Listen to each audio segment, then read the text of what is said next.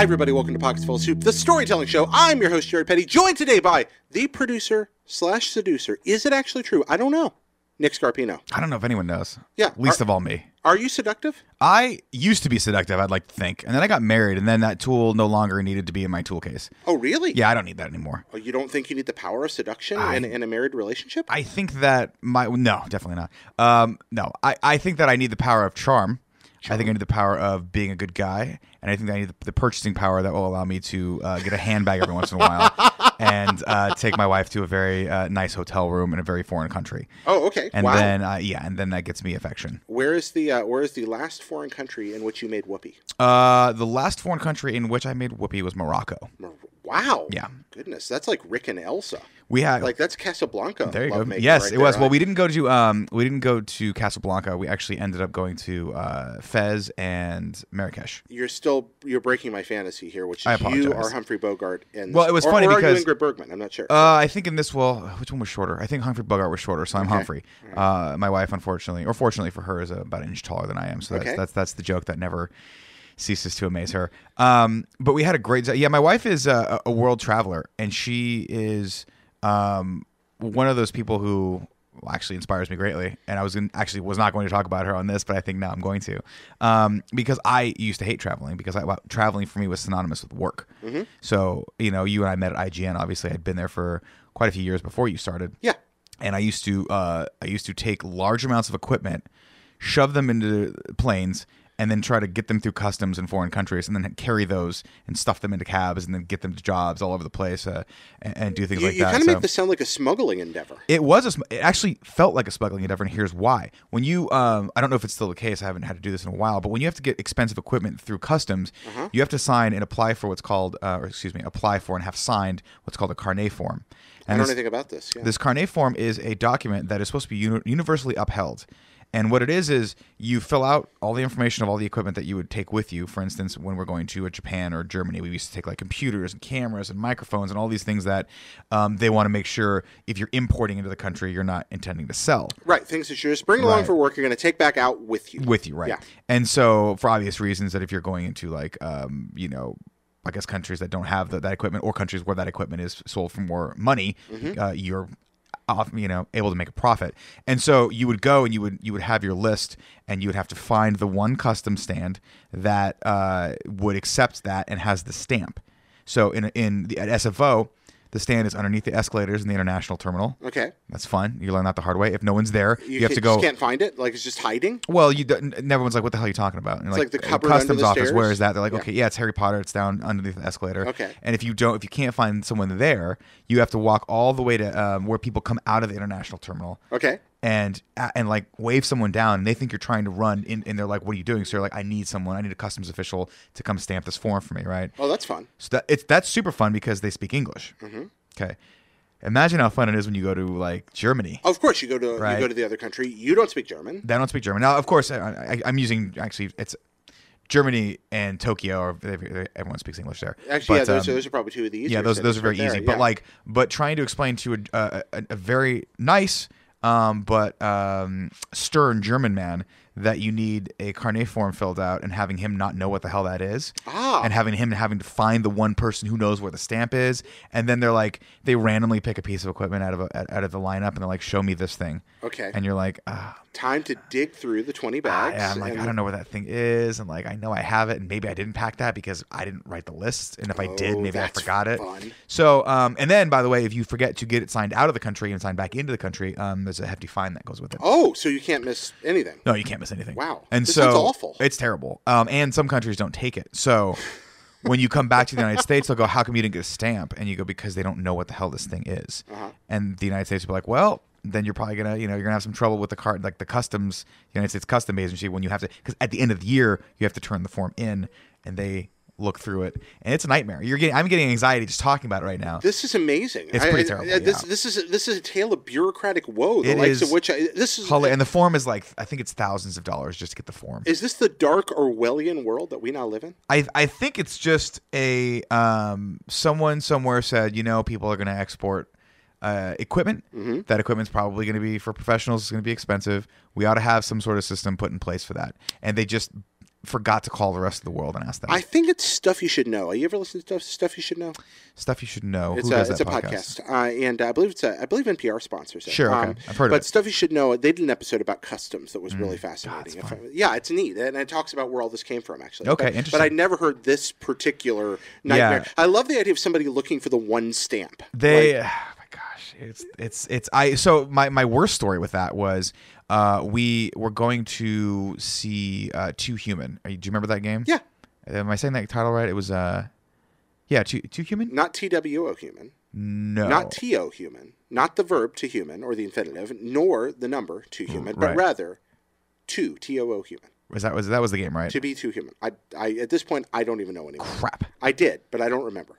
But let's say whatever game you were going to see. let's continue this. Uh, I was going to see it was uh, and the studio was I believe based in, near Niagara Falls in Canada. Okay. The game ended up not doing well, unfortunately, but we uh, in in order to go to Canada had to in order to get to that specific part of Canada, I had to fly to Buffalo, New York, Uh-huh. and then drive. Okay. So we drove, of course, mapped to the nearest customs agent, like near border, like Who is crossing, we, right? by the way, in this case? Me? Oh God, I forget who else was remember who with me with on that trip. No, That's I don't. Don't worry about it then. Uh, Um, but it was me and two other people in the small car that we'd rented because someone screwed up renting the car, so all the equipment was packed in. We looked like we were like we looked like we just robbed a place, Yeah. threw everything in the car, and just took off. Um, and you arrive at the like Canadian border looking like you just robbed it looks bank. like this is going to be a very odd reference, but forever anyone who's into anime, it looks like there's a movie called The Castle of Cagliostro Okay. that, start, that starts off with these this this actually iconic anime character named Lupin, who's like this master thief, Yeah. and and yeah, and and his uh his right hand man stuffing giant things of money into the back of a car, and then as they take off, of course, there's a trail of money. That's kind of what we look like, but if that was equipment, that was really expensive. Oh, that. Fran Mirabella doesn't know that I broke. Um, so we get to this this border patrol, this border crossing uh, from I forget what I forget where we were at that point, but Yeah. into Canada. And we're there for about 30, 40 minutes. It had taken us a few hours to drive there, plus the trip over because we're in San Francisco. So it was like all told, we're like 12 hours into this trip. And the guy's like, um, I hate to tell you this, but this is not where you can cross over. we don't have the stamp here. And I'm like, what are you talking about? He goes, you have to go to the border crossing that's like two hours down the road. And then we and then you have to get it stamped, and then but you can't you, you won't be able to get to Niagara Falls there. You have to come all the way back here. So it was like it was just the worst. what is it with Um, these stamps? It was well they have you know they have to have Well, the I official know stamp. that, but I, but I cool. just like I like to imagine that there, there's like the, there's a stone, and if you're worthy, you can pull the stamp Right, out. right, and right, then, right, right. Then you are the king of stamps and allowed to do this. I mean, stamps are fun. I, do you like stamps? I love stamps, of course. yeah, one of the I like things anything physical. when I when I taught school in Japan, uh, stamp cards are a big deal there. Uh, do you know about these? Like the you, Stamp cards, no. yeah, so you finish a class, and if the kid's been good, they have this little track, like counts one to a 100 Mm-hmm. and you have little stamps, and you give them a number of stamps on the card, each space ahead, based on how well they did in the class, how how well behaved they were. And when they hit like a hundred, and they hit the end of their sheet, the card's filled up, and they get a prize. And this is something kids do. They're kind of like the gold stars Okay. in our classes, but they Sure. use stamps, and they call them stamp cards. Very culturally relevant. You stamp your name. I have this cool stamp somewhere, a little bamboo stamp that was custom made for me by my boss, and it has my name in in uh, in kanji on it. That's awesome. Yeah, it's really kind of fun, uh, and I enjoyed that. But stamps, you ever stamp anything? No, I don't stamp that much. I do like I, when I think of stamps, it's always synonymous for me with either the carnet form or the actual fun stamp, which is the lovely stamp you get when you go into and out of a country. Oh, and I love those stamps. Yeah, the one you and uh, yeah, my wife um, travels a lot, has traveled a lot, and she unfor- she just had to uh, get a new passport, and it broke her heart because she couldn't use the one anymore that had her stamp from Vietnam and India and all over the Europe. do you have to give it back when you're done? Or do No, they, avoid give and it back to you, but I think they Oh. like put a hole in it. Uh, but you do get to keep, You get to the it. sheets. Yeah, they That's send it back to I you wondered eventually. about that.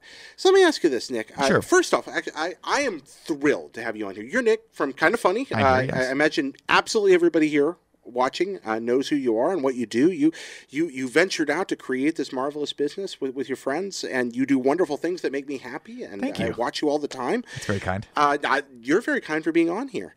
But of the kind of funny guys, I've I worked at IGN with you for a long time. Mm-hmm. But of the kind of funny guys, you are the one I know least well. Mm. Uh, Mm-hmm. we were talking about this before the show. I mean, you've always been the soul of gentility. Uh, And when I worked in the office, you, Mm. you. were very much You invested work, in the you video didn't work department. grouping that closely, though. Well, there are quite a few it. people who think that I would be the opposite of that if they Well, were to tell nev- stories about me. I never had to deal with that though, That's because fair. we worked in when I started out, we were working completely opposite corners of the office. Mm-hmm. Um, and right around the time I started to move into doing other things, around the time you left, so we never really got to work together Mm-hmm.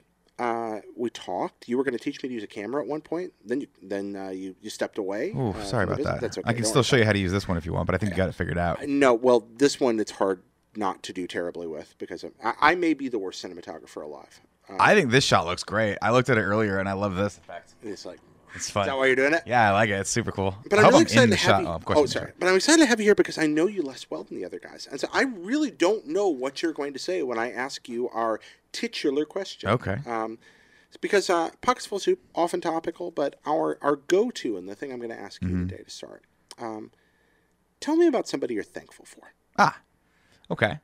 I was hoping that the, the, the teacher the question would be, what's your favorite soup? But Well, I mean, I don't think I can answer that you right don't know the soup story, right? I don't know the soup story. Okay, so this, yeah, the soup story is it comes from again living in Japan, like all my stories. Mm-hmm. Um, but one day it was freezing cold, just just really really cold. And I was on my way to work, and I, Mm-hmm. What I had my jacket on.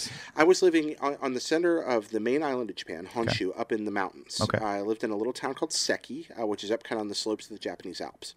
And What an I- awesome experience. it was incredible. Um, just just unreal. Yeah, just just underneath Takayama, which is the secret best city in all of Japan. But uh, I'm in Seki, which is my favorite place in the whole wide world, and it's freezing cold that day because it is really cold in Japan. And Japanese vending machines have many of them have cold sections and hot sections. You've you've, eat, you've Yeah, gotten yeah. stuff I've, I've experienced them. yeah. well, Japanese vending machines, some of the hot sections have soup. They'll have tomato soup, they'll have corn soup in these little metal cans Mm-hmm. heated up. And I was so cold that I bought a bunch of cans of hot corn soup and stuffed them into my pockets and under my coat and then walked to work through the town with this happy warm soup and it kept me warm until I could get inside. That's awesome. And that night in my, my journal, I just wrote the phrase "pockets full of soup." I love that. Um, in this little, th- and that became the name of the show. there you go. That's where, yeah, it's kind of That's better than any story I'm about to tell. You guys can just stop listening to this podcast. Right now. Nonsense. You are Stop full it. of the good stories. But who do you? Because you, you were talking about a couple of people. I and quite a I'm few wondering who you're going to come down with. Well, here. you know, I'm gonna ta- I'm, I'm gonna talk about my wife. I've talked Ooh. about her a little bit. Okay. Um, obviously, I'm thankful for her because she uh, blessed me with her hand in marriage, which is good. Um, she said yes, which I liked. What if she just said Um, no? If she had said no, well, I can get to that. Um, we can talk about that. So my wife and I have a great relationship, and I've talked about this a little bit on, on a few other podcasts. Uh-huh. Um, but you know, it, it's not our relationship was not without its you know. Dr- drama and problems like everyone else's relationships are you know like you see these unfor- you see these you know storybook marriages and things that always end in happiness uh, you know in the movies and real life is just it's not like that um, my wife I'm I'm grateful for her because she's the first person and probably the only person in my life that's ever made me understand and want to be an adult. Ooh. Yeah. and uh yeah, and I mean by that I mean an adult man, not just an adult, but like I bel I firmly believe when I met my wife, I was a um uh a, well, I don't want to say a child, but I was definitely a uh, a very immature 26 year old Okay. who uh living in San Francisco, you know, didn't respect a lot of things that I had to offer people and things that they had to offer me. It's a kind way of saying that. Do you think that comprehension, that growing comprehension, is what you define as your change in maturity? Is what, what what what's what's the difference? What is what is the difference between that Nick and the Nick that coming to know your wife helped you become? Well, I met my wife, uh, and I was at the time. I, I would I would say the thing that a lot of guys say to women when they just want to keep being single, which is you know I'm not ready to settle down. I don't want to. I don't. I'm not looking for a commitment right now. I'm just looking to have fun and enjoy someone's company. I.e., I just want to have sex with you, um, and I don't want the uh, responsibility of having to form a relationship with you, potentially uh, let you into my heart, my mind, and uh, deal with anything that might be a consequence of that, which could be very long term, uh, i.e., marriage, kid, the whole shebang. Right? Were you thinking about it in that that systematic terms at that Definitely, point? yeah. yeah, yeah, because especially when you know when you're when you're we're sort of taught as as humans that there is a certain like uh, specific chain of events that your life is supposed to follow, right? Okay. You go to school, you go to high school. In high school, you, you go to college, you get a job. Right? If you go to college, great. You're, but you're supposed to meet someone there, and if you don't meet someone there, you're supposed to meet someone very quickly after you get a job, the best job of your life, which is probably gonna be the job you're stuck in for a while, like everyone is, right? And if you're lucky and fortunate enough to meet someone, then uh, then you're supposed to marry that person, uh, and then people start asking you when you have kids, you're gonna have kids with that person, and then and then you hit 30, and you're like, all of those milestones I've hit. What's next? And people go, I don't know. Um, maybe have another kid. Who knows? I don't know. Maybe start a business. Maybe maybe. I, am flashing a Fight Club right now. Do you remember the, the, it's- yeah, the it's- scene, I- I do you know think the I- scene I'm talking about? Absolutely. Yeah. Um, and so, you know, I, I like a lot of people in the city revolted against the notion of like needing someone, right? I was like, I don't need someone to complete me. I don't need. I don't. I I don't ever want to get married because I feel like marriage is an you know archaic institute. Um, a lot of those were just. I, I would later come to realize um, excuses for me not wanting to move on in any way, shape, or form with my life. You know, I just started working at IGN. I was like two. I think at that point I was two or three years in when I met my wife, and so things were going well. And I'm like, I'm good. I don't need like anything else. I'm just enjoying like finally feeling like I've got some sort of level of control in my life. I- I'm making more money than I've made before. Uh, I, I'm, I'm, you know, I have this great group of friends. I have this cool job that gets me to travel, and I'm like, I just want to like, I don't know, I just want to screw around. Were you content? Uh, yeah, I think I was. I think I was content. Um, and so that's why when my wife and I got together, or then girlfriend, obviously, um, we had met, and I was like, this girl is a very interesting human being. She is, uh, I shouldn't say girl. She was a woman at the time. Um, this person is someone that challenges me on a lot of levels, and I don't like that. And so we met. Uh, we went out on a few dates. Uh, we had a great time together. We started getting to know each other, and right as I started getting feelings for her, I left for my second Japan trip to go to TGS. Okay. Um, and I was like, "Hey, I'm going to TGS. I'm gonna be gone." I, I, I lied to her. I was like, "I'm gonna be gone for two weeks, and then you know, well, I'll give you a call when I get back." So I got back. And TGS is not two weeks, by the way. The trip only lasts, I think, six days. I don't Okay. know why I said that. I think I was just getting too close to her, and we were. I was like pushing it off. About what year was this? This Yeah. About when do you think we've been married for five years, and we dated for quite a few years prior to that. So You don't have to do the math. It's okay. yeah, it's too hard. That's right. probably about eight or nine years ago, maybe Okay. nine years ago. Hmm? Yeah. We might have we might have bumped, bumped shoulders at that TGS then. That's but that's what I was trying to figure out. Anyway, please Um, continue. So I came back from my trip and I was like, I don't want to call that girl. And I didn't really have a good reason other than I knew it was going to lead to something. And I was like, I don't want it to lead to something right now. I want to be uninhibited. Why did you know it was going to lead to something? Because I liked her a lot. you liked her a lot. Why did you like her? Who, who is who is this person? She- she's very private. That's why I don't. I don't like to share a lot of her details Uh-huh. because she's not on Facebook. She's not on Twitter. She doesn't like. She doesn't want to deal with any of the pros and cons of being on the internet and or um, having a presence other than the one that she likes to have IRL. So. good thing you decided to talk about her for an hour on a podcast. Oh, I talk. I talk about her all the time, but I don't like. I, I some Yeah. specifics because I No, don't well, want let's, to. let- I don't want to stay make her away. Let's stay away from the specifics then. But but what was it? As much as you can define, what was it about this person that made? It sounds like your reaction was, "I'm I'm content. My life's good. Right. But I'm also very afraid to call you because you. Re- uh, why? What was it about this person that, Well- that made you worry that you wanted to be around them? because she was uh she was the first person that that I had dated that was ready for that next step you know and like that's a Ah. very that's a very well not not at the time I didn't realize like I didn't know that necessarily at the time it wasn't inherently spoken like hey we're 3 weeks in our relationship I think you might be the one but it was a hey maybe you shouldn't have all your furniture from IKEA hey maybe that couch that's on the street leave it on the street maybe that doesn't need to come into your house like, was she challenging you like a rom com character? like, no, no, I mean, no, not not in that way. But I would, I would see the way she lived her life, and I would be like, oh, like oh, like people can take vacations. Like that's a thing people do. I, I don't do that. I would just be like, hey, I'm home. I don't have to move. Great, that's awesome. Yeah. Um, she would be like, hey, you know, what are your goals and aspirations in life? And I'd be like, I'm doing it. Like I'm good. I'm good. I'm making money. dream, man. I have healthcare. That's great. You know, like it was super cool. And she was like, nice. okay. Um, but what really set me down the road with her was she has, uh, for lack of a better term, um, just balls. Uh, Okay. She called me two weeks on the dot. No, it wasn't two weeks on the dot. It was a, it was a few days after I was supposedly supposed to have gotten back, which was I think a week after I had actually gotten back. And I remember this because I was at Craig Baradon's house. Do you know Craig? Uh, not well. Okay, well, Craig Baradon and, and I go way back. We're old friends. He used to work at IGN and Yeah, I on know Insider, and then on the video team. Um, we just gotten done. I think we were watching a fight or something like that, or watching something. And uh, I get this call from this number that I, I kind of recognize, but I don't. So I let it go to voicemail.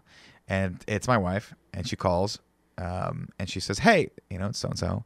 Um, I think you're back from Tokyo. Uh, we had a really great time. Um, you said you were going to call me, and I'm not. She was, you know, she wasn't being mean about it. She was Yeah. like, um, I had a great time with you. I'd love to see you again. And if you don't call me back, uh, you're an idiot.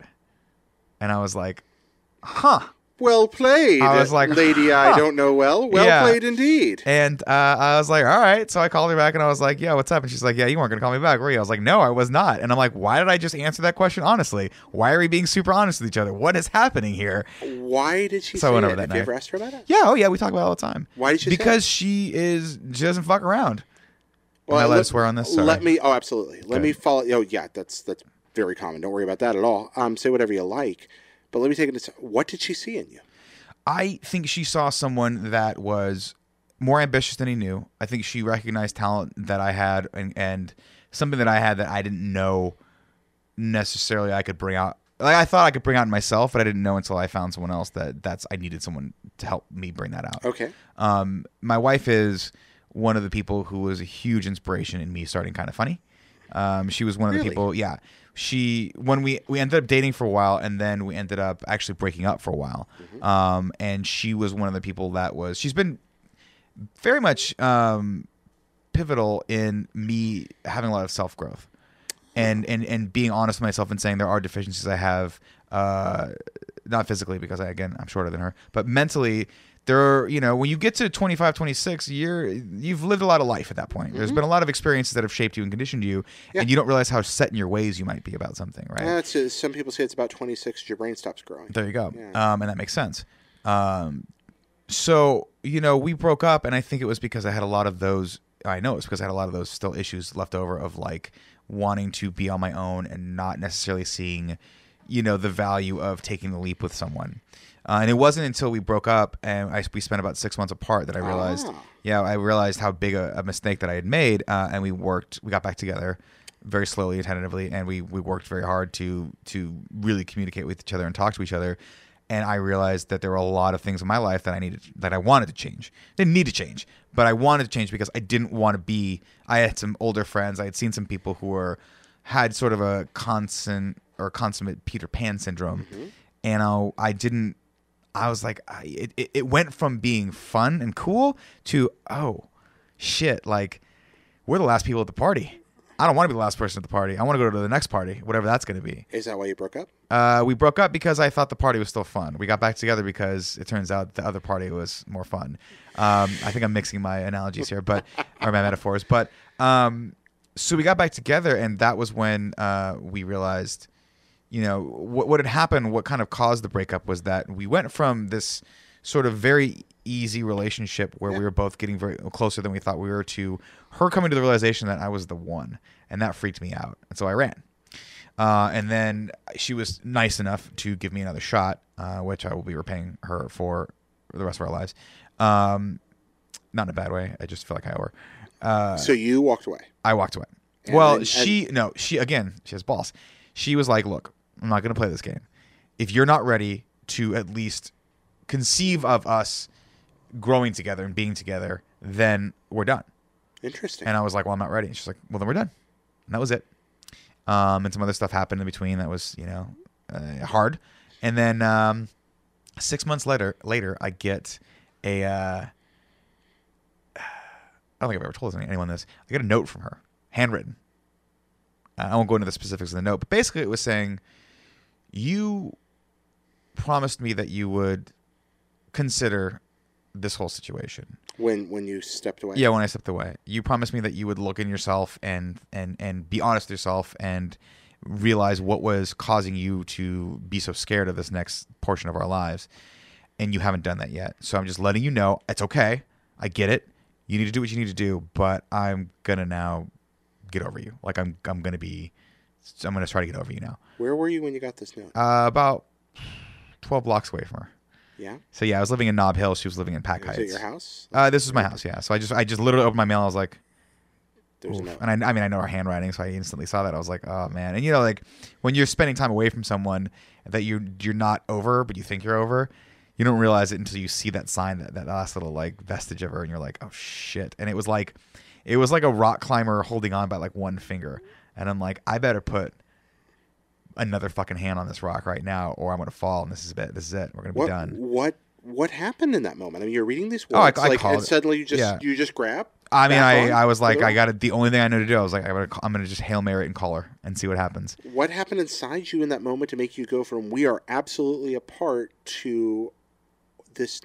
I want to make this work. What changed? It's a or, or did something change, or did you? I think on a on a on a to speak on a more cowardly level, it was the there was a being alone was I'm like this I know this this is obviously charted territory um but taking then all of a sudden I was confronted with another option which was you can either take a risk or you like and, and do something that may be great or may not be great but you have to face a fear here or you can stay over here for the rest of your life and wonder what could have happened and you know I don't quote a lot of people all the time but I have a, there's a great quote that I always remember from Hunter S. Thompson where he was like, buy the ticket, take the ride.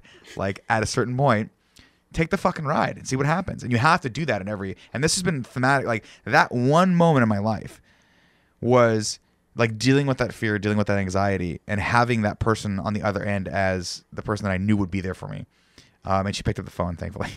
Um, was has shaped a lot of my decisions and my my ability to deal with that anxiety and that fear since. Um, and because of her, you know, I remember distinctly when we were talking. This flash five years after we get married. I'm thinking about changing my career in a very major way. I was actually thinking about just quitting IGN altogether, um, be- not because IGN was bad, just because I'd been there for ten years, Yeah. and I, th- I I got to a place where I'm like, I feel like I'm taking up a person's chair who really wants to be here. You felt ready to move on. Really, yeah. And so, you know, I was sitting on my bed one night with my wife, and we had talked about kind of funny. This is after we launched that first Patreon, and I was like, look, I would obviously be making considerably less if I left right now because I think that Patreon was only at I think it was like twelve thousand dollars, um, and there was four of us. Mm-hmm. Yeah. And so I was like, okay, you know, I mean, not not so much that I wouldn't be able to like cover bills and stuff, but still after taxes and after No, a it- lot of it- that would have been It, it's it's it sounds like a lot of money until you start living a life. Right, exactly. Um, but I was like, look, I don't, I don't, I don't know what this is going to be, but I got to go try this for a second. And she said, do it. Like, why are you worried about it? Like, just try it. She's like, I, she has a job, um, and she was like, don't you want to be like, don't you want to try it? Like, don't you want to just do something? You know, I hate to, uh, I hate to put it in these terms. There was a Topher Grace movie a while back that um, was set in the '80s, and I can't remember the name of it, but it had a great last scene where it was with him and his dad. And the whole point, the whole character arc for Topher Grace was that he never did anything. He just kind of was like stagnant in life, right? And I, the movie wasn't that great. I think Dad, Dan Fogler was in it as well. Um, Take Me Out Tonight was what it was called. Um, I didn't see that. uh, not many people did, unfortunately. Not many people see choose to willingly see uh, Dan Fogler and Topher Grace movies, even though I love I love Dan Fogler and I love Topher I Grace. like so. Topher Grace. Dan, are you familiar with Dan Fogler's work? Uh, not as no, He is from Ta- Fantastic Beasts and Where to Find Them. no, I, I don't know. He's also from a the seminal picture Balls of Fury, starring Dan Fogler and uh, one Christopher Walken and Maggie Q. So you should check that out if you're at, at all into great comedy. I should is say that great clever that, is comedy. that is that high comedy? it's the highest comedy you can possibly get because it's about ping pong. Um, but uh, there's a great. the, what's the funniest sport? Is it ping pong? uh, what's the funniest sport? Yeah. curling. Curling is by far the funniest sport ever made. I I had I had a delightful love affair with curling when I was living. Uh, well, that's another story for another day. for but, another day. Yeah. Um, end of the Topher Grace movie. The dad goes. He was like, "What?" Topher Grace says, "What am I supposed to do? What do you want me to do?" And he goes, "I don't care what you do. Just do something. It doesn't matter if it's wrong. It doesn't matter if it's right. Just do something." And sometimes people feel like that. Like sometimes you feel like people people have inaction for a lot of reasons. People don't try things for a lot of reasons. Like, but most most of it's fear. Most of it's fear of the consequences of good and bad. What will happen? What will take you out of the now? And the now is okay. The now I know. The now I can control to some degree. But what happens when I move away from the now? That's really scary. But when you have those moments where you're thinking, should I do something, um, or shouldn't I do something? Generally, do it Okay. unless it's something that's going to hurt someone or wind you wind, wind you up in jail you know. And that someone could be you also. Don't don't do like crazy stuff. But if you're thinking like hey i think i want to try this thing and you're in your 20s try it. Do Try it, it fuck it. Why not? Because it just gets harder to do that as you go Why is that? because you have more at stake mm. later in life. You have a wife. You have children. You have a mortgage. You have uh, responsibilities like once you bring kids into the world they are your responsibility they, they are your number one priority all right you don't get to go make make the movie you wanted to make or or work on the dream project whatever that is anymore unless you can figure out a way to make the kids like get the the kids are good they have to be good first right and i see this a lot when sorry i'm spitting on you Are you not Um, spitting on me at all? Well, I- you are, but it's yeah. I feel baptized. Good, thank you. Yeah, you've been baptized, baptized in the Church of Nick. Um, so it, it gets harder, and and that's why I think your twenties are very important, and that's why I think you need to be less risk averse in your twenties and and and just take the ride. Um, and so you know, my wife gave me the courage to be to try to at least step up and be a man. Um, and she gave me the courage to at least step up and be a small business owner. Um, and recently, she's given me the courage to overcome claustrophobia, which is another thing that she's helped me. Claustrophobia? Yeah, I've been very claustrophobic for. I was at least very claustrophobic, I should say, for um, a number of years, and I didn't know why. Um, and it turns out it was because, well, I don't know if this is necessarily the case, but it was triggered most when I would do jujitsu. I don't know if you're familiar with jujitsu or I not. am familiar with jiu-jitsu. Uh, so I uh, I used to do jiu-jitsu back and then I tried it with a, with a roommate of mine, but d- discovered very quickly that I don't like. I had panic attacks when I was on my back. what forms did you study? Like aikijitsu or? Uh, or no, this was specifically or- Brazilian jiu-jitsu. Okay. Yeah.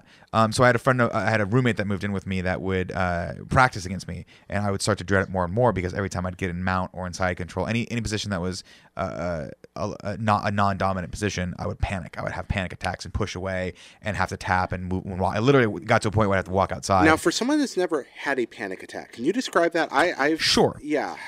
Your heart starts beating uncontrollably. Your brain starts uh, uh, pumping high doses of cortisol, which is the uh, I believe that's the, the word for it, the, the hi- fight or flight hormone into your body, and every ounce of your being says, "Get out, get the fuck out of here." And this all happens in like a second. happens in a, about a second, right? Yeah. Um, and you sometimes are okay. You'll be you'll be able to breathe through it. and You'll be fine. Um, but sometimes it happens on a plane, and you're like, I, I can't get out. So what do I do? Um, I had problems in elevators where I'd have to I'd have to stay next to the door in case more people piled in, so I could feel like I was the first person to get out. Yep. Uh, couldn't ride in the middle seat of cars. Mm-hmm. In the back seat, couldn't do it. And by the way, the far far back seat was like, "Fu- "Go f- get fucked." I'm not going back there. I'll, and for, I'll walk. And for no, somebody who's never experienced this, I imagine this. Well, why? do- You know, there, somebody may say, "Just get over it," or that, that- but this is not a reaction that you just sit there and have cognitive control over in the moment very it's- easily. It's not. It's, not. But what you have to do is, and you know, again, going back to uh, my wife as being a strong impetus of change in my life, an inspiration for change in my life. She was like, you know, I, I, I was started watching more. Like, I, I had shied away from anything that had to do with jujitsu for a very long time, including UFC, MMA, things like that. So when I was at IGN, I used to go watch UFC f- fights, um, and I- but I was I'd always feel kind of like there was something missing in my life because I had this I had this sort of passion for this thing that I couldn't do anymore because my body would just literally betray me every time I'd do it.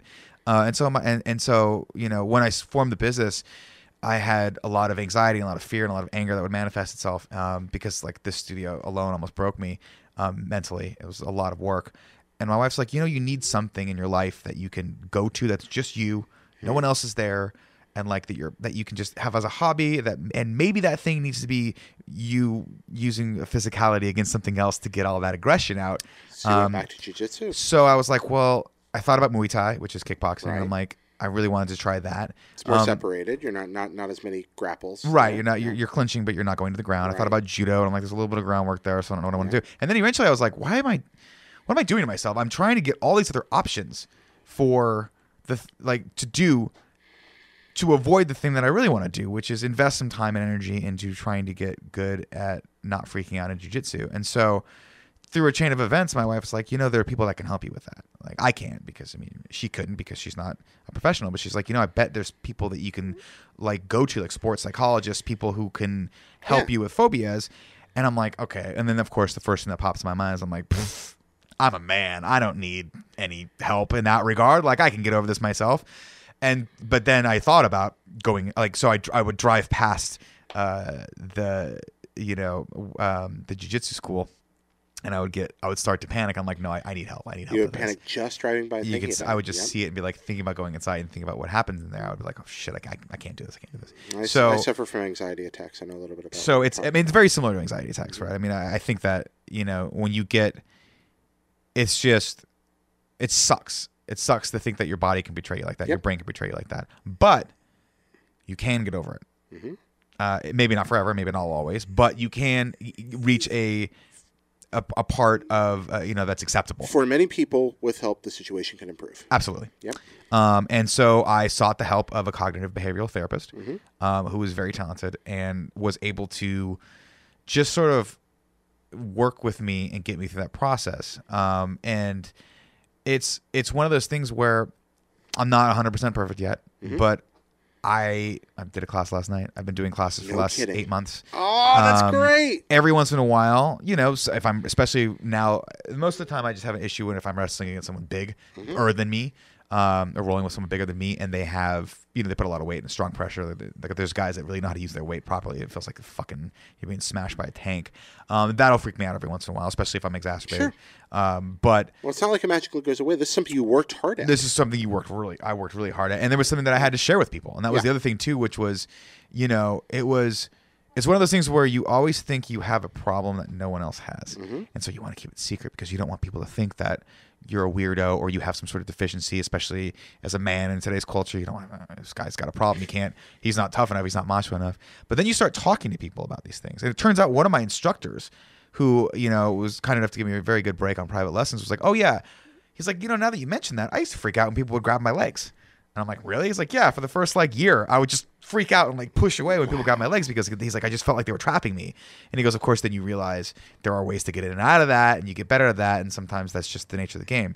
Um, but one of the things that I've grown to love about jujitsu, and, and it's it's very much a, um, a metaphor for my life, is that there are just certain situations that you can capitalize off of, certain situations that you're you're you're not going to be in a good place, and sometimes you can get out of those, but sometimes you can't. Sometimes you just have to be really comfortable being uncomfortable, um, and and it's an experience that I have at least once every time I walk into that walk through the doors. I like that. I, I like what you just said. That's that's fantastic. And it was your wife that pushed you toward this. She was, and she was. uh, It was. It was very nice of her, and she was the one. You know, she went with me to get my first uh, gi, which is the uh, you'll know it more as a kimono that you uh, that you wear when you go um, when you roll. Um, and she was the one that was like, "Look, just take it at your own pace."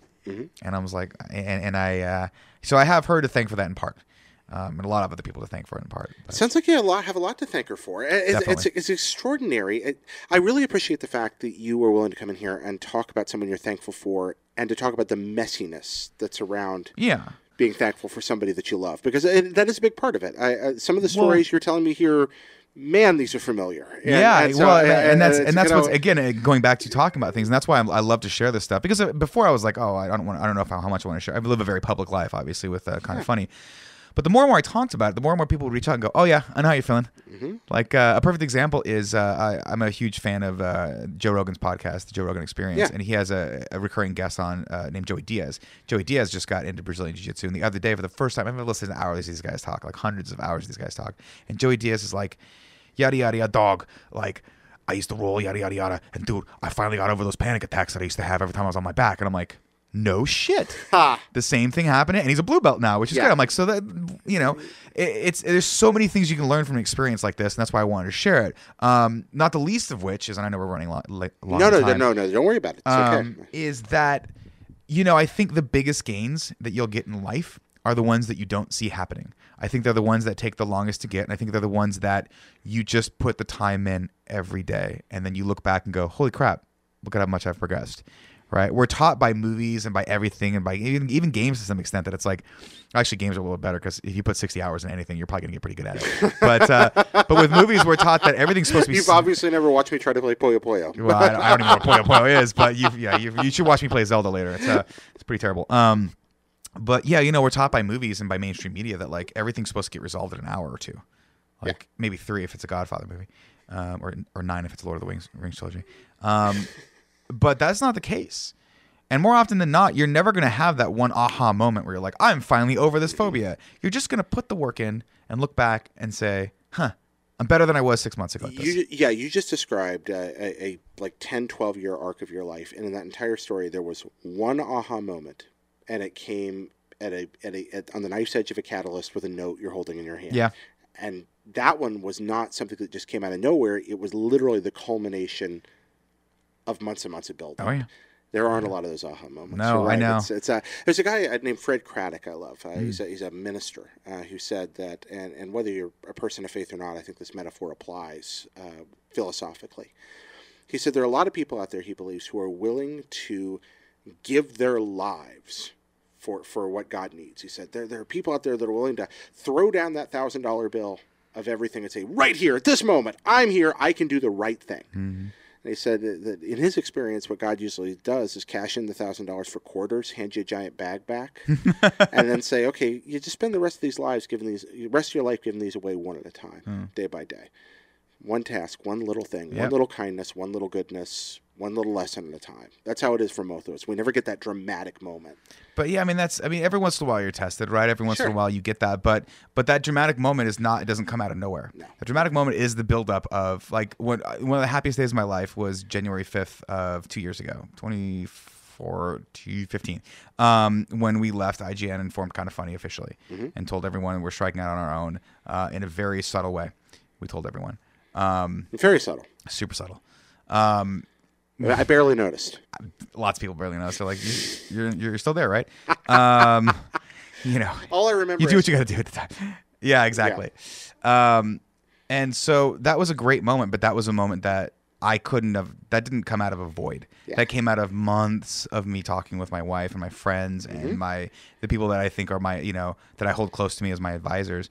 And that's that's what's so important about you know being married and having someone in your life that's like that, or at least having a strong group of friends around you. Your friends are and, and your loved ones are the people that are supposed to you're supposed to be able to rely on not just when things are going well but when things are going badly um, when you need them most and they're supposed to enrich your life and you're supposed to do that for them it's a, it's a you know it's a two-way street Yeah. um, a lot of people when you're young you have i don't want to say going back to the the fight club reference like s- was it single serving friends Yeah. um, but you do have that a lot and so you need to make sure that you have people that are ride or die by your side because you know I always talk about I quit smoking and I lost a lot of friends because of that because we were all held together by that one common vice and once that went away it was like I don't really have that much to talk to you about anymore. Um, of course there are quite a few people that quit smoking with me and they were like hey we can talk about quit smoking Yeah. but um but you know you need you have when you choose people to be in your life, and I'm not talking about family because you don't choose family for better or for worse. When you choose to marry someone, or you choose to be in that person's life and have them in your life, you need to make sure that that person is is in it for in it to win it for the long haul, and that hmm. person is going to make you a better person, or at least make you want to be a better person every day. And your wife does. She does. She does. Thank you for telling us about this person you're thankful My for. pleasure. Nick, and thank you for telling part of your story as, as a part of it. This is extraordinary. I, uh, I'm going to take a second here. We're going to do that hard left turn we do kind of in the middle of the show, uh, where we take a second uh, to move to Instant Noodles. But before that, some folks to thank. I'd like to thank our Patreon producers, uh, Nick Rie and Robert Nieder, whose generous support makes this show possible, and all of you who give on Patreon and subscribe on YouTube and on iTunes, and who listen and who write into mail at pocketsfullofsoup.com and who join the Pockets Full of Soup Facebook group at all, etc. You guys know the drill by now. But uh, hey, if you can drop us a buck or five or ten or you know a million if you're rich and, and eccentric, uh, we will gladly accept it because it keeps us on the air and really really helps. So thank you for that and uh, thank you for all you've already done for us. Uh, everyone who listens, everyone who writes in to support, all the kind notes uh, mean a lot. Now, shifting gears, Yes. instant noodles. Uh, we're going to ask a couple of questions that folks wrote in with here. Uh, from Dylan Blight. If you could be any kind of waste paper disposal unit, what would it be? Ooh, oh man, a waste paper disposal unit. Waste paper disposal. Isn't there only one kind of waste paper disposal unit? I don't know. Uh, Dylan Dylan writes him. I, I just report him. Fair enough. Uh, disposal unit. If I could be any type of waste paper, I'm gonna just answer that question the way I want to ask it, answer it. I'd want to be one of those um, wet wipes, you know, because Yeah. I feel like if you're gonna get thrown out, you might as well be like fun to use before you get thrown out. You know, like no one's ever wiped their butt with a wet wipe and thought, ah, this is an unpleasant experience. It just feels good. It feels like rain right on your most sensitive part. Okay, I'm, I'm immediately going to refute your answer by saying that I've had to do that a couple of times, and it really bothers me. Really? Yeah. Let me go you one further then. And here's why that bothers you because you lived in Japan. You know what they have in Japan? Bidets. They do. and the bidet is an unfortunate casualty of the uh, of the American Revolution. Yeah. I feel like well, actually, they didn't have toilets back then, but they didn't have running water. Either. But I feel like the bidet just di- is the one thing we didn't adopt from European culture, and it sucks. And every time I go to London or Germany or anywhere in Europe, and I'm going to Copenhagen this year with my wife, I I mean, I'll get totally naked just to take a poop, just so I can just get in that bidet. The, the bidet is kind of amazing. Oh, it's it's it's an extraordinary experience. If you've never if you've never felt the sublime tickle of the bidet, But, d- b- b- wow, I can't even say it right. The bidet. bidet. My apologies. Now I'm just like doing the Paul Hogan and uh, Crocodile Dundee. Yeah. Just like the. uh, Bidet, mate. yeah. Yeah, there you go. Sorry, that's terrible. That was marvelous. That was a terrible Well, joke. dad joked. Well, dad joked indeed. Saul Nolasco asks, red pill or blue pill? Which one was the one that gets you out of the matrix? I don't remember. I'll take that. I one. think the, the blue pill gets you out. The I like that one. That was more of a challenge. Yeah. Because red pill. Let's be honest. Neo's life sucked. You didn't. You didn't want to eat like the uh, the the what was that stuff? Kind of like cream of wheat and uh, Oh. and live on the big pipe spaceship. No, I didn't mind that part. I, I wouldn't want to stay in the in the the fantasy land of the Matrix because like in the rave cave. yeah, no, the Rave Cave was dope. I'm t- I'm saying I'd get out of the Matrix, go to the Rave Cave, do all those like dirty people. Um, and by do I mean have sex with all those dirty people, like have that big orgy. Oh, the red pill, I'd okay. want to be that. Yeah, I want the red pill. Okay, I I don't want to stay in the Matrix. I don't. Oh, want, I don't want to stay. Uh, uh, hidden to- to, misunderstood the you. reality. Okay, I'm sorry about that. Because Neo's life, um, pre getting out of the Matrix, didn't look that fun anyway. He worked in a fucking office, wore a drab black suit. He was definitely not getting into that sweet, sweet Trinity. What, what's your driving force work wise? What motivates you to be the best you can be? Uh, the people around me. Guy Tim and Greg and Kevin and Colin and all this all the people that we've worked with um, are exceptional in their own right, and they make me literally feel every day like I am a child going to my dad's office, and so I try harder and harder every day. Except for today, in which case, and, and uh, when I What took a few, well, I took a, a few hours off, obviously to uh, to take a little bit of break because it's been a crazy couple weeks, and I ate uh, almost all of uh, Greg's peanut butter. Oh, Greg got me some peanut how much butter. peanut butter was there? It was probably a good. There's a good five tablespoons, and I ate three. I've lost a lot of weight recently, and I attribute at least forty percent of that to not eating full jars of peanut butter anymore. That's smart to do. A lot of sugar and peanut butter. Yep, Um, it's delicious. it is delicious. really, really bad for you. It's not great for you. Yeah. But I just went to the gym. Especially also. by I the needed, jar. I needed protein. Well, you know, lot, nothing by the jar is good for you unless you're talking about baby food. That's a good point. Yeah. Pickles, maybe? No, too much salt. Um, Oh, they're so good though. uh, they are. Although pickles are a lot of people talk about the pickling uh, process being good for your gut, uh, your gut biome. Oh, I didn't know that. Really? Yeah. Apparently, I guess I don't know if it's pickles, but I know for sure like kimchi. Apparently, it's supposed to be very good for your Good for your guts. I didn't know that. Kind of cleans out all the bad bacteria and nice to know. fosters the good bacteria. Seinfeld or Friends? Oh, Seinfeld. That's not. Yeah. Does anyone answer Friends to that question? I don't know. I don't ask a question Oh normally. my god! That's for- if you a- answer friend to that question, from- if your first Nate thought in your brain when you heard this was Friends, you're a fucking monster. okay. Although recently I talked so much shit about Friends, and I'm like, dude, that show does not fucking hold up. And I, I turned it on the other day, and I'm like, this is the stupidest show ever. And then three episodes later, I'm like, fuck, I gotta stop watching this show. It's yeah, so you it's can't stop watching Friends. I, I, it's so I can't pretend not to like Friends. I Whoa. love that. No, no. Phil Spiderman is the best joke in the history of God, television. it's so good. Phil Spiderman is the best joke ever on TV. It's true. It's, It's so hard. It's dumb. hard to refute. It's it's a really wonderful joke. Yeah. Um, uh, what's the best state that isn't California? Um, Southern California. Southern California. Because I would say that I would argue that Northern and Southern California are two wholly different places. what about the free state of Jefferson? Uh, the, I don't know about the free state of Jefferson. Oh, that's the uh, state north of it. That's northern Northern California that wants to break off and be the 51st state. oh, is it? Okay. yeah. Wow. They know about the Jefferson movement? I did not know about the Jefferson. Movement. Oh movement. yeah, yeah. Folks north of yeah, a little, you get up or a little north of like uh, Napa, and there's a big group of people that want to break off from California and have self government. You know, we could try that, but let's just be perfectly honest, folks. We'd fuck it up too. the United States, we had the best shot we had about 250 years ago, and uh, it's we've corrupted the shit out of that. What was your uh, favorite part of working at Greg and Colin's house in the early kind of funny days? Oh, um, I loved the first day that I went there, and I loved actually pretty much every su- day subsequent until we got the studio, uh, because I had worked in a corporation in a corporate office for so long, and I had desperately wanted a change. And there's no bigger change than working with a company that has vending machines and resources and all sorts of fun, cool, eclectic people around you, to then going to your buddy's house. And it felt every day, like every day I got to work, I'm like, it felt like the day where you're like, I'm not gonna go to work today. I'm gonna stay home and just fuck around and like pretend like I'm working, but like tell everyone I'm working working from home, but in reality I'm just so it felt like I was working from home every day, and that was really fun. Plus Portillo, Oh yeah, Portillo's a delight. come on, he's lovely, and, Big- and big then fan and then Lola joined the family as well. Uh, Lola no. was Lola's gorgeous. What would you do? I, I would never want to make you choose, but I'm absolutely going to. Hmm. If you had to live in a world where there was a fire and you could only rescue Lola or Portillo, Mm, don't make me choose between those. I can't choose between those. can't choose. It, is there a third option where I throw uh, Kevin into that fire? Yeah, totally. Yeah, then yeah, Kevin's going. All right, the that works. Not to kill him because I feel like Kevin Kevin burns himself on, a, on a, like probably a, a daily thing, so he'd be fine. I just throw him in there. Somebody wants to know what's your favorite uh, foreign or independent film is. Foreign or independent film? Um, jeez, Louise, I got a lot of favorite independent films. I don't know if this counts as an indie film, but my favorite in recent years was uh, Drive. Oh, It was the Ryan Gosling film, Nicholas Winding Refn. I that movie for whatever reason just ticked off all the boxes for me. I'm like, it was an art film. It had it was fucking surreal. Uh, it had Ryan Gosling, which once you have Ryan Gosling in your film, I'm like, dude, I'm in. Um, it had Ox- Oscar Isaacs in it, and not not a lot of people remember him in it, but he had Yeah. a bit role in it. Um, he played the husband of the girl down the hall. That, That's right, That Ryan he was in Gosling that. Oh my and that was that was Oscar Isaacs pre him being you know ex machina and Star Wars fame. right. Um, and it was a movie that was very polarizing, and I like polarizing things. okay. Where did you fall on the polarizing scale? Uh, as far as whether I liked it or not. No, just uh, I, I don't know what made it polarizing. Oh, oh, it was super violent. It was very much, um, you know, when I heard Nick or I read an interview with Nicholas Winding Refn talking about w- what inspired him to make that movie, Yeah. and he doesn't. I guess he doesn't drive actually, but um, he was driving around L.A. Mm-hmm. I, mean, I think maybe he was being driven around L.A.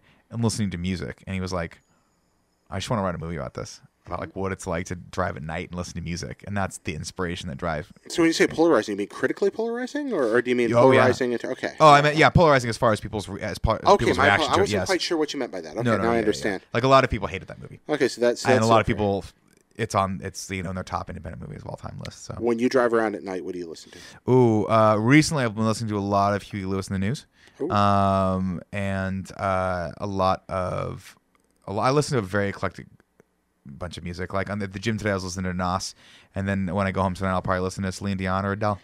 Where do you uh, where do you fall in the Huey Lewis scene, uh, Patrick Bateman scene from uh, American Psycho? Oh, it's arguably one of the best scenes ever made. Like ever. ever Really? on film. Wow. Where he's talking about when he when he has that amazing uh, monologue about Huey Lewis in the news. Yeah, well, he's getting ready to kill the guy. Yeah, it's fucking awesome. Okay. That movie's we- great. Where do we fall on that? I, I mean, I adore where do you, where do you come down? I was gonna say I adore I didn't read the book, but uh, the movie is my Alright. only touchstone to that, and I love it because I love that it's just one big analogy of how Europe sees us. I, the, the the movie and the book are very different, but I I, I have read the book. I've I've watched the movie. Um, they both have brilliant moments in them, Mm-hmm. but I, I honestly think I prefer the film. really, Uh, yeah, and I've heard a lot. I know that's probably not a popular opinion. But I don't know. I, I love the film. I think it's great. There's a pretty amazing sequence in the book where he goes to a U2 concert and he like locks eyes with Bono.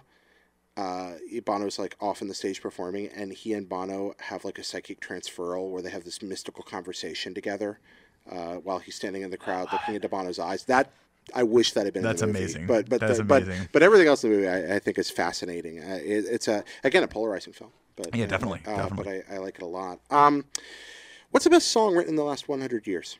The best song li- written in the last 100 years, uh, "Stairway to Heaven," Led Zeppelin. By the t- you know, I think you were the first stairway we've gotten. You're kidding Right? me? Yeah, I know. Yeah, it's a masterpiece. maybe maybe everybody else saw the uh, the sign that said no stairway. And they- they Uh, chased- yeah, I saw out of the store. So, So, well, you didn't ask me what one of the best movies I ever made was, which is definitely Wayne's World. Um, but Right uh, that.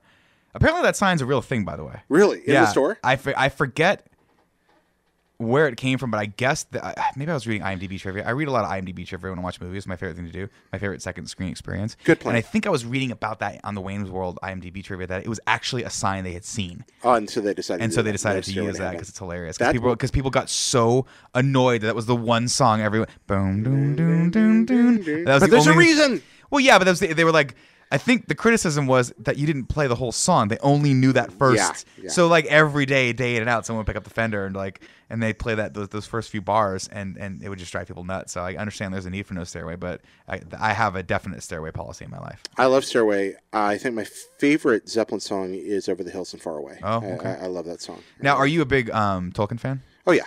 So do you get most of the references in the in the? I uh, so 'Cause they, I'll be- I'll they go kind of druidic too. It's it's not just tokeny. I mean, they, they go off to some pretty weird spots. Oh, okay. So- but but that explains why I don't understand any of it. Because I haven't. I'll be honest with you right now. Like I come from marching band world where we don't. I don't deal in worlds of lyrics. So when I listen to songs, when I hear music, I don't hear lyrics ever. I just hear beats. Oh, It's very crazy. Unless I unless I've memorized the words and I'm singing along. But even then, I don't. The meaning of the words doesn't resonate. It's just the cadence it's of the just the cadence and the sound. Right. Okay, so you're like Bela Lugosi speaking English in his early movies. Exactly. Just, okay. Or yeah. Arnold Schwarzenegger speaking English in his early movies. Yeah. Um, so I don't. Uh, so I've li- I've tried to dissect the lyrics of Led Zeppelin's "Stairway to Heaven" and a lot of the other Led Zeppelin songs, and it doesn't make any sense to me. It still has. I still have no. idea. I've looked it up, and everyone's like, "We don't know either." So I don't feel. I don't feel too well, there's bad. some. I, I think people go to Lord of the Rings, but there's some other stuff that's really kind of more druidy, hippy dippy, Yeah. witchy woman type stuff, and uh, or witchy man in that case. yeah. Um, okay. What's your favorite word? Yes. Oh, I like that. Uh, what's the first word you think of when you hear the sound of your own voice? Is that a word, or is that Yeah. just onomatopoeia? Totally. Uh, That's it. Yeah, it's an excellent word. Yeah. What's the most terrifying creature in the natural world? The most terrifying creature in the natural world. I just saw a Facebook video of some slug that spits out like a trail and then sucks it back into him.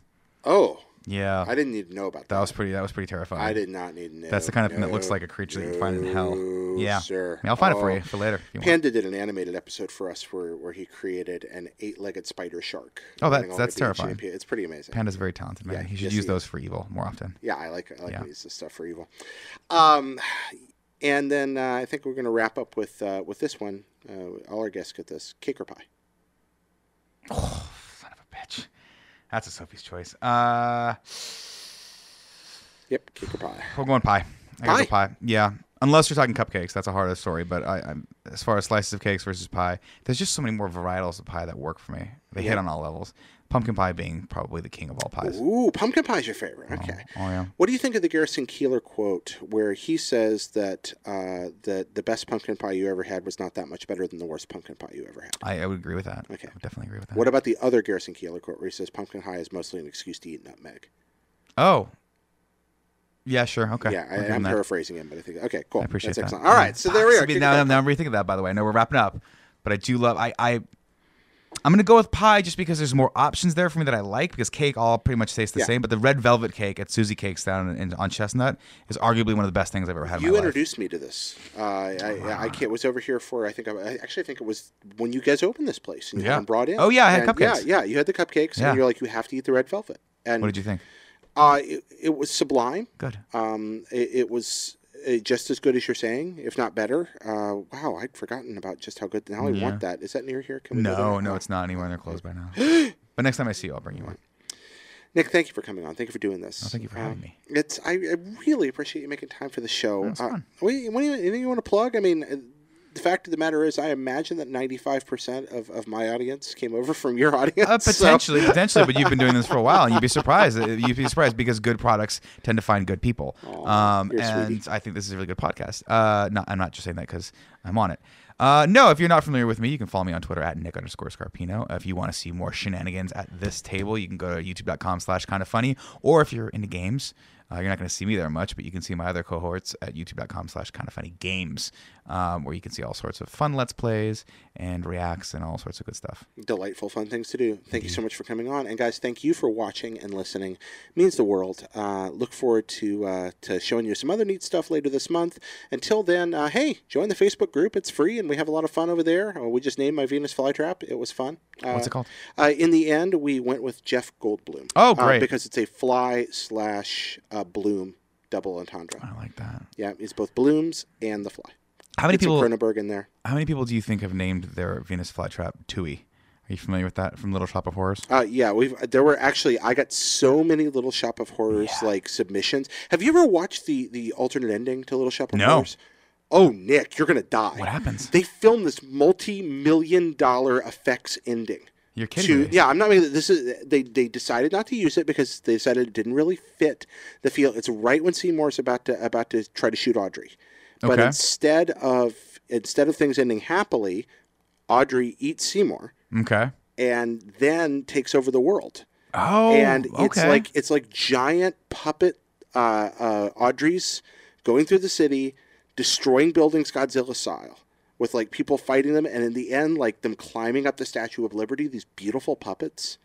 Uh, I only discovered this recently too. I This is the- awesome. I believe it was through the I'm Laser. gonna come and watch it's, on, this. it's on YouTube. Um, Okay. but I think the Laser Time podcast, uh, Okay. another who do amazing stuff, uh, pointed this out, and I was just like, "Wow, That's watch this. awesome. Yeah, I'm- you're gonna like this. I can imagine them not going with that ending for a lot of reasons. Yeah, but they- that's they- cool. They, didn't go with it, but they filmed it and it's out there. That's and It's pretty rad. So, all right, guys. Uh, thank you so much. Uh, Man eating plants and all aside. See you next time. Be good to one another. Bye bye.